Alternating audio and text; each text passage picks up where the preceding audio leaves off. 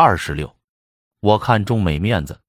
王安妮，中国人的面子在英文里对应的词是 face，说白了，面子即是脸面。脸面是给别人看的，也就是你在别人眼里要活得体面，绝不能没面子或者丢面子。面子素来是件大事儿，从古到今，从中到外，人人都想为自己、为家人、为国家多争些面子回来。一失节是小，面子是大。由于经济文化。习惯礼仪的不同，东方和西方玩面子的方法和角度差别很大，玩出来的结果也截然不同。在礼仪之邦的中国，人们待人接物都十分客气，这既表现了自己的面子，也是给对方面子。师节是小，面子是大，所以万万不可随便丢了面子。出门的时候穿戴要讲究，体体面面见人；吃饭宴请的时候要出手阔绰。免得被人小瞧，送礼要瞅着贵的买，买便宜的丢不起那个脸。讲究惯了的中国朋友认为西方人穿着特随便，牛仔 T 恤满街走，他们真的是特随便吗？我看并不见得。正式场合他们绝不含糊，上班、重大会议、宴会上西装革履，运动锻炼实则一身休闲运动打扮，平时怎么舒服怎么穿。倒是在中国。摆地摊的、卖菜的都身着西装，甚至还有身着西服脚蹬球鞋的。登山的时候，你还会看到穿皮靴或时髦高跟鞋的女郎，她们涂脂抹粉，俨然是去参加重大活动似的。同游的美国客人好奇地问：“中国的皮鞋柔软吗？”可能。我的含糊中夹杂着尴尬。看来硬撑着面子，有时往往事与愿违，失了脸面。面子不能不要，关键是要合时宜，表现恰当，否则就会适得其反。二愈想表现欲失面子。中国人好客，请人吃饭必然肉鱼鸡鸭，品种愈多，分量愈足，就愈能表现主人的热情体面。无形当中，做客的人也觉得受人重视，特有面子，双方心里都会有种满足感。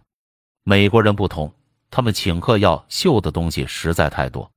我曾陪同国内的一个处级干部到美国中西部的农民家做客，主人可谓是花足了心思，做足了面子。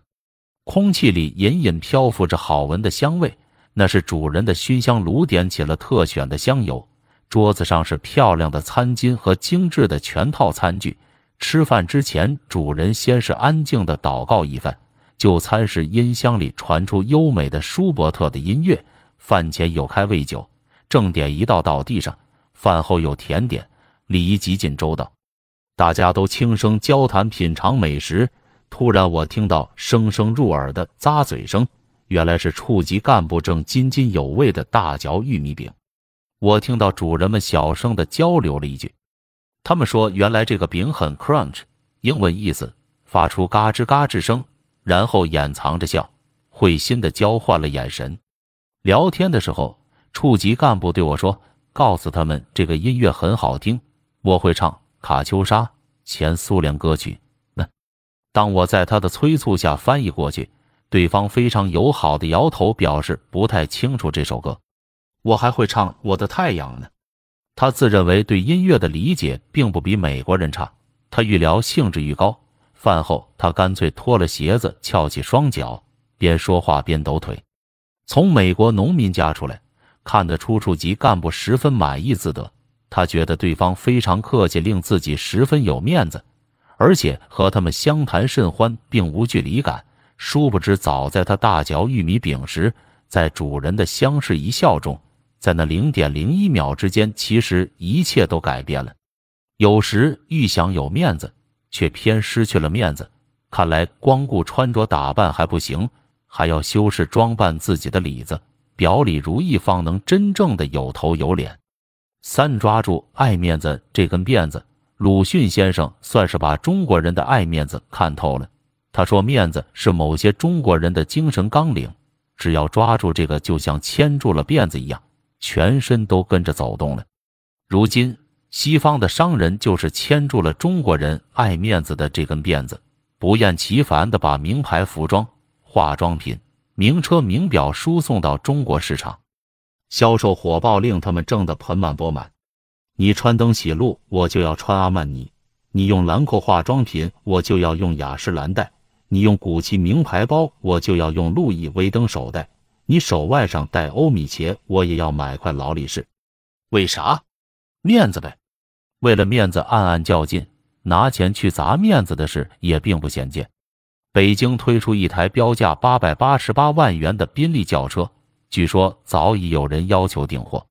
这样的天价轿车，为何不选在富有的美国或欧洲、中东之地推出，却偏偏选在尚处于发展中的中国？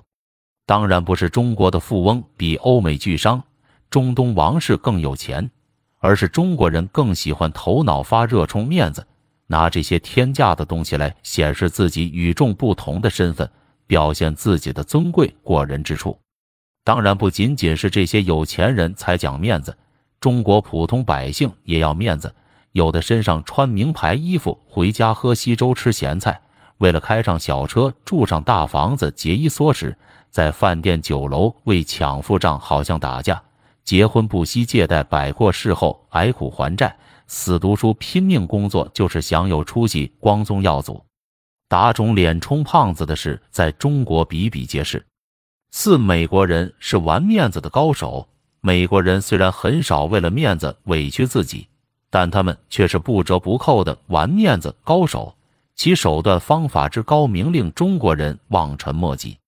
我在美国举行新书发布会，出版商为我请来了专门的经纪人。发布会现场是美国的高级会场，普通人根本进不去。送我去现场的是豪华加长轿车。进了会场，我并不需要直面众多的媒体记者，而是进入一间小屋，一切发布事宜全由西装革履的美国经纪人出面，期间只准《时代周刊》《华盛顿邮报》《纽约时报》等几家影响力大的媒体入贵宾室逐个提问。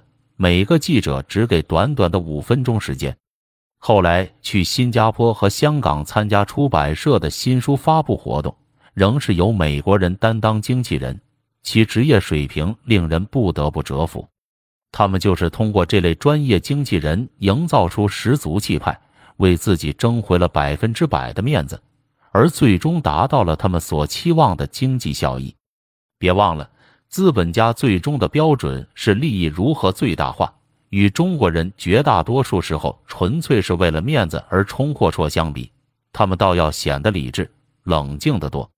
美国人买车买楼、从事交易、处理交通事故或人际矛盾、经济纠纷时，不会当面争执吵闹，而是把这些事交由保险公司、经纪人、律师去处理。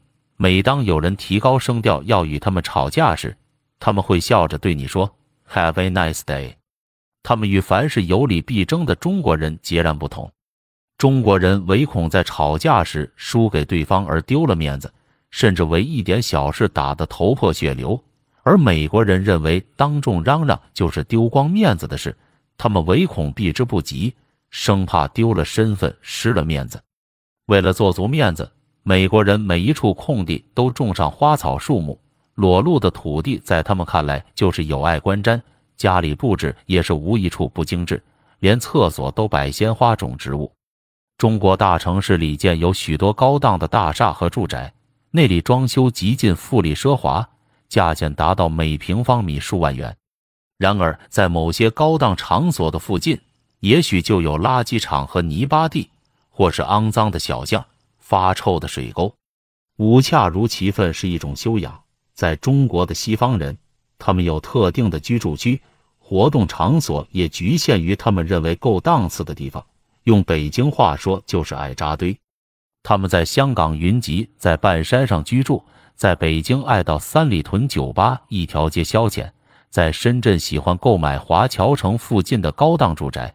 而一旦中国人也跟着他们凑热闹、沾点面子时，他们又开始寻找新地方。他们极力保持距离，避免被同化，尽量保持自己的生活圈，无非是为了享受那种优越感，甚至特权，在中国人面前显示出西方人有钱的样子。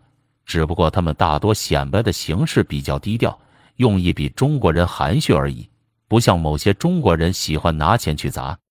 凭能力挽回的面子是一种荣耀，用机智骨气装点的面子是一种修养，不懂装懂虚面子是一种无知，委屈自己硬撑出来的面子是一种悲哀，拿钱砸出来的面子是一种庸俗。